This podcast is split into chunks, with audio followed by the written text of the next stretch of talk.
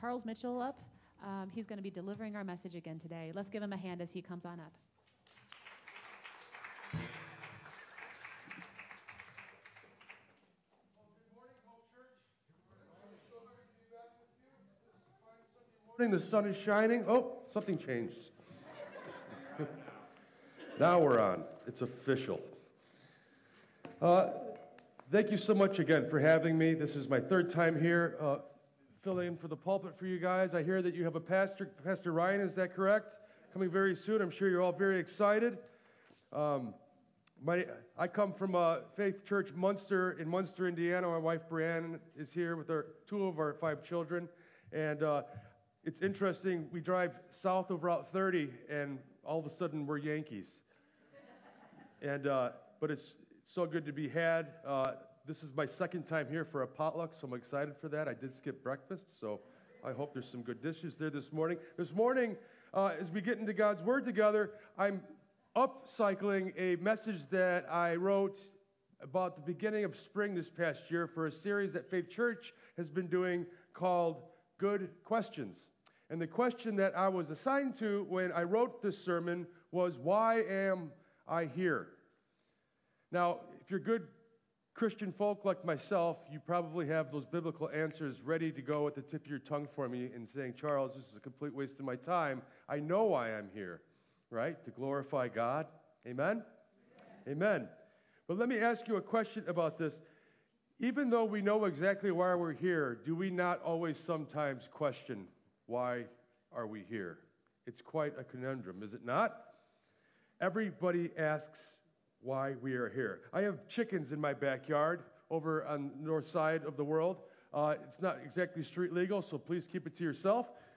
Uh, but we have chickens, and it's so interesting. As much as I dislike those chickens, they smell, and they're dirty, and they're all kinds of, they're annoying to me. They've ruined my landscaping, but it is fun. I catch myself sitting on my back patio often watching these chickens. And the chickens, from the minute they wake up to the minute they go to bed, they are concentrated on one thing and one thing only, eating.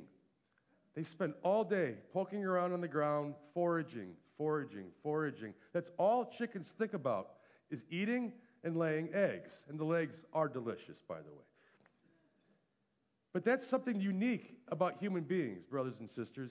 Human beings are the only of God's creation that wake up wondering to themselves on a daily basis, why am I here? What is my purpose? What am I doing here? What am I going to do today? Amen? Why do we ask these questions? Life is full of difficult questions about what's right, what's wrong. We have to ask those questions to ourselves on a daily basis. We have complications at work. We have complications at home. We have complications in our relationships. There are things that are trying, there are pangs in life that cause us to wonder and ask, sometimes at least, when we're really honest with ourselves, is it all really worth it? Why am I actually here? Is all this pain and suffering actually worth it? Is all this hard work actually worth it? Well, we have options as to how we answer that question. And as Hope Church goes out, and I love the slides that we've seen up this morning about you guys getting plugged in and finding ways to serve, and you guys have a heart for your community, this community Lowell, but that stretches out past Lowell into the region and into the world. Amen? And people are going to start, people are going to, you're going to run into this question over and over and over again. As you serve Christ, as you serve the kingdom, you will run into this question. What's it all about? What does it all mean? Historian Carl Becker suggests this. From a scientific viewpoint, humans are little more than a chance deposit on the surface of the world, carelessly thrown up between two ice ages by the same forces that rust iron and ripen corn. That's one option. There's people walking around in this world today that believe that that's what life is all about. What Carl's saying is there's no meaning. Death and suffering are just are. The only meaning and purpose you will find in this life is death and taxes. Amen? It seems that way sometimes, doesn't it? That doesn't seem very comforting. So what do people do when they have this, this life view, when, when this is what their life is all about? A lot of people, when, they, when this is what they think it's all, they just don't think about it. And how do you not think about a life so meaningless? You distract yourself as much as possible so that you, can, you don't have to think about anything at all. You live like the Epicureans. You eat, drink, for tomorrow we die. Amen? Another option is that you can't find meaning. There is no meaning, but you can have a meaning in life. Life in general is insignificant, but you can find ways to make yourself and your day significant. We have stoicism, where you, you adopt a sense of duty in something or someone, right? You decide that I'm going to go out and be this really good guy or this really giving woman, or I'm going to make me being a mother or a father everything there is in life. And I'm going to be the best mom or dad possible, right? And all those things in themselves are not wrong. But if that's what your whole life meaning and purpose is wrapped up in, you're in trouble. Because at the end of the day, when you die, you're not a mom anymore. When this body fails me and I go to glory, I'm, I'm not worried about how good of a dad I was, right? And my kids, they keep going. But if life has no meaning, once we die, he might as well not be my son anymore. You hear where I'm going? You follow your heart's desire. You fulfill your dreams, your family, your fortune, your fame. You feel good. Fill your life with philanthropy. Give yourself some kind of internal meaning. But here's the problem with all that. That person you're caring for is going to die. The money that you've been going after like a madman or woman is going to go away. There's never enough. If fame is what you're about, say you're like, I just want to be famous. I'm going to be a rock star or an actor or famous in my field of work. The fame will fade. The fame will eventually fade in your life and be assigned to somebody else that's better. No matter how much philanthropy you do, it can be undone, and new problems can and will arise. So when you really pause and think about it, no matter which of these philosophies and these paths you choose, it kind of all ends up being one thing, meaningless. C S Lewis, he's a great uh, thinker of our time, day and time, says this. He breaks it down like this. The universe is a universe of nonsense, but since you are here, grab what you can. Unfortunately, however, there is, on these terms, so very little left to grab, only the corset sensual pleasures. You can't expect, in the lowest animal sense, be in love with a girl if you know and keep on remembering that all the beauties both of her person and of her character are a monetary and accidental pattern produced by the collision of atoms, and that your response to them is only a sort of psychic phosphorescence arising from the behavior of your genes. Pay attention, it's going somewhere. You can't go on getting any very serious pleasure from music if you know and remember, this is for the musicians out there, that its air of significance is pure illusion, that you like it only because your nervous system is irrationally conditioned to like it. You may still, in the lowest sense, have a good time, but just insofar as it becomes very good, warmth and, and enthusiasm and joy, so far as you will be forced to feel the hopeless disharmony between your own emotions and the universe in which you really live. If life is meaningless, if all you're doing is living for today, and if there is no God in all of this, there's no sense of purpose in anything, even the simplest pleasures. It doesn't matter, is what C S Lewis is saying. So modern secular world, this world that you're going out to and serving, that says there is no God, or there might be a God, but what matters is the here and now. The modern secular world doesn't put any weight in the past, how God has shaped your past and my past, how God has, how you can look into your past and, and go into your faith bank and say, God, man, have you been faithful?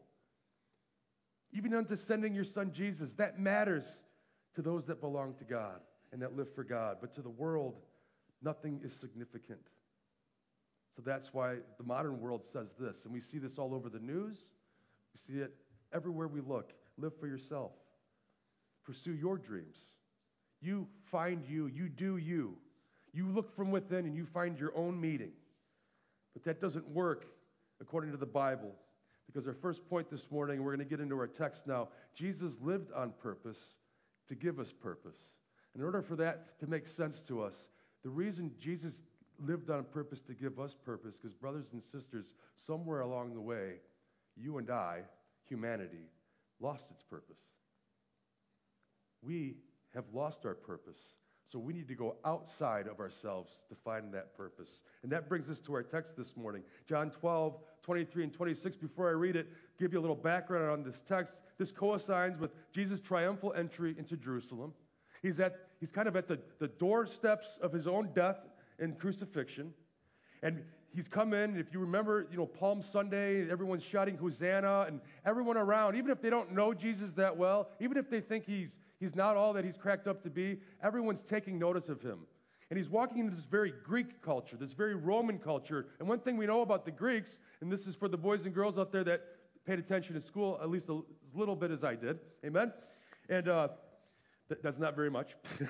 uh, Greeks were the big thinkers of their world, right? A lot of our philosophy, a lot of the big thinkers from the ancient times come from this Greek culture. And these Greeks are watching Jesus walk in, and they're like, what is going on? So they sit with Jesus, and some, some Jews are sitting around with the Israelites too, and they're like, hey man, you just marched in here like you're the, you're the next big thing. What's going on? What, what is the meaning behind you? What is your purpose for being here? And Jesus says something, he, he answers them in a super bizarre way. And in verse twenty-three, this is John twelve, I believe it's on the screen. There we go. Jesus replied to them, the hour has come for the Son of Man to be glorified. This is the way, this is his explanation to everybody. Truly I tell you, unless a grain of wheat falls to the ground and dies, it remains by itself. But if it dies, it produces much fruit. The one who loves his life will lose it, and the one who hates his life in this world will keep it for eternal life. If anyone serves me, he must follow me. Where I am, there my servants also will be. And if anyone serves me, the Father will honor him. Will you pray with me? Father God, we give you thanks, Lord, for being in your house with your people. Lord, we give you all the glory because you and you alone are worthy for it, Lord. And as we go into your word this morning, you say that your, your word is alive. So I pray for myself and for my brothers and sisters here this morning at Hope Church that your, li- your word would become alive in us and that you would cause us to pursue your very best for us, Lord. We pray these things in Jesus' name. Amen. So in these words, Jesus tells of his purpose and also our purpose, which is ultimately found in him. Amen. We can all agree on that. Jesus' purpose for living was to die for our sins. But these people are saying, like, so you're finally here. You're marching in like this, this, this valiant st- uh, steed, and your purpose in itself is to die. That seems so strange, does it not? That Jesus would... He, He's got this plan. God's got this, this life-size plan, but the plan, the purpose, the meaning of it all is for Jesus to die. Rather than seeking his own glory, his life was for that of a greater purpose. He doesn't fulfill his purpose by defeating his enemies like we would want him to, like the Israelites wanted him to. Instead, he comes and fulfills his purpose by being defeated by his enemies, in a sense. John six, thirty-eight through forty says, for I have come down from heaven not to do my own will, but the will of him who sent me. This is the will of him who sent me, that I should lose none of those he has given me, but should raise them up on the last day. For this is the will of my Father, that everyone who sees the Son and believes in him will have eternal life, and I will raise him up on the last day. John eight fifty says this, I do not seek my own glory. There is one who seeks it and judges. So again, Jesus is very clear here. My purpose and plan is to die for you. My purpose and plan is to fulfill the purpose and plan of my Father in heaven. So Jesus' purpose is death. Let that sink in for a second. Jesus came to fulfill his death. Why?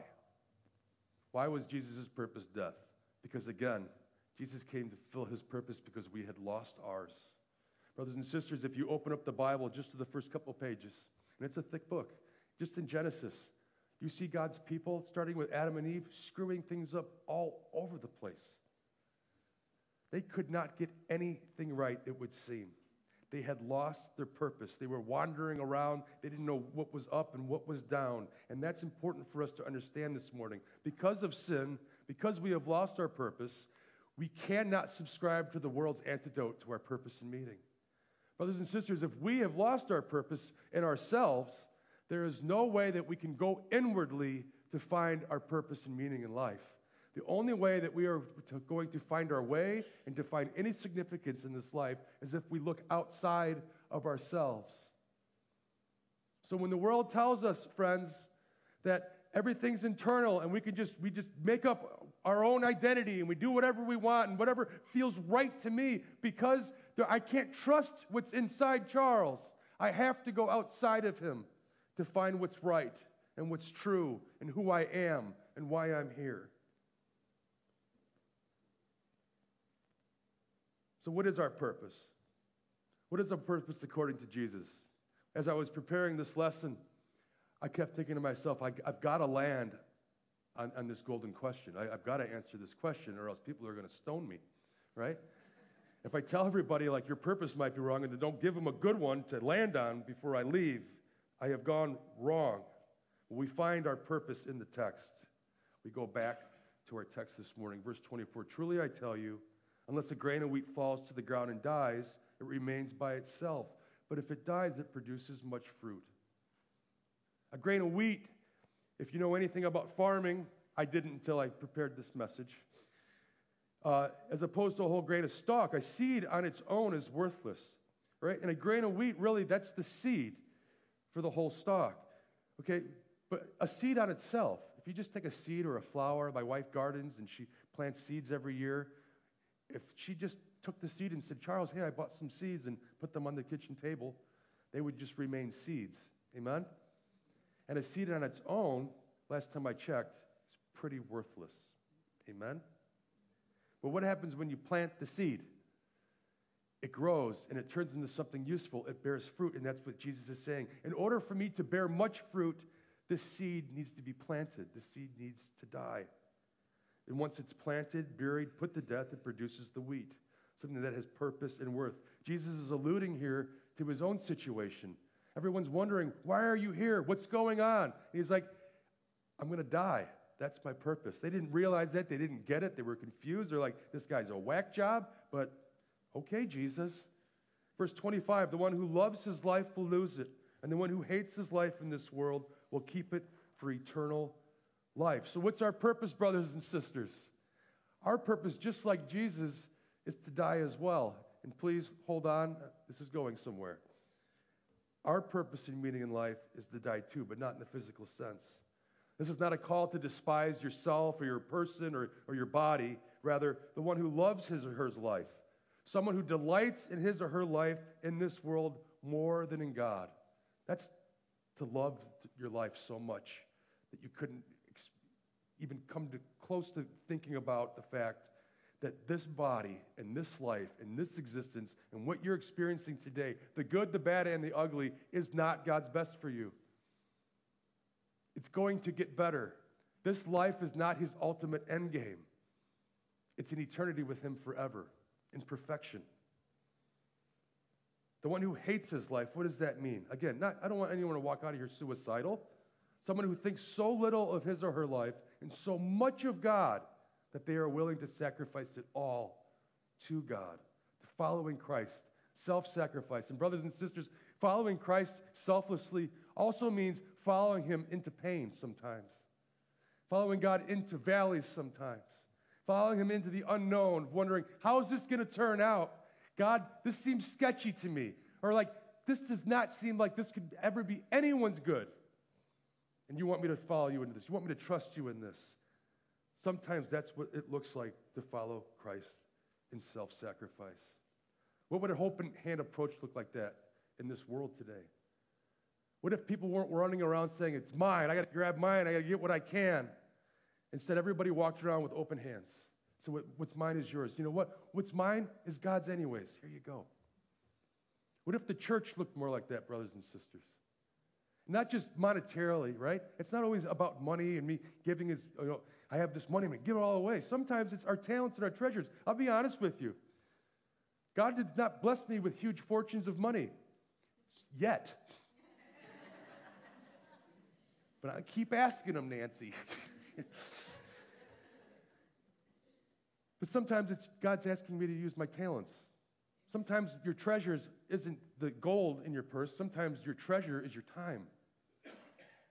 Right? Maybe God's saying, I want you to take one last vacation this year.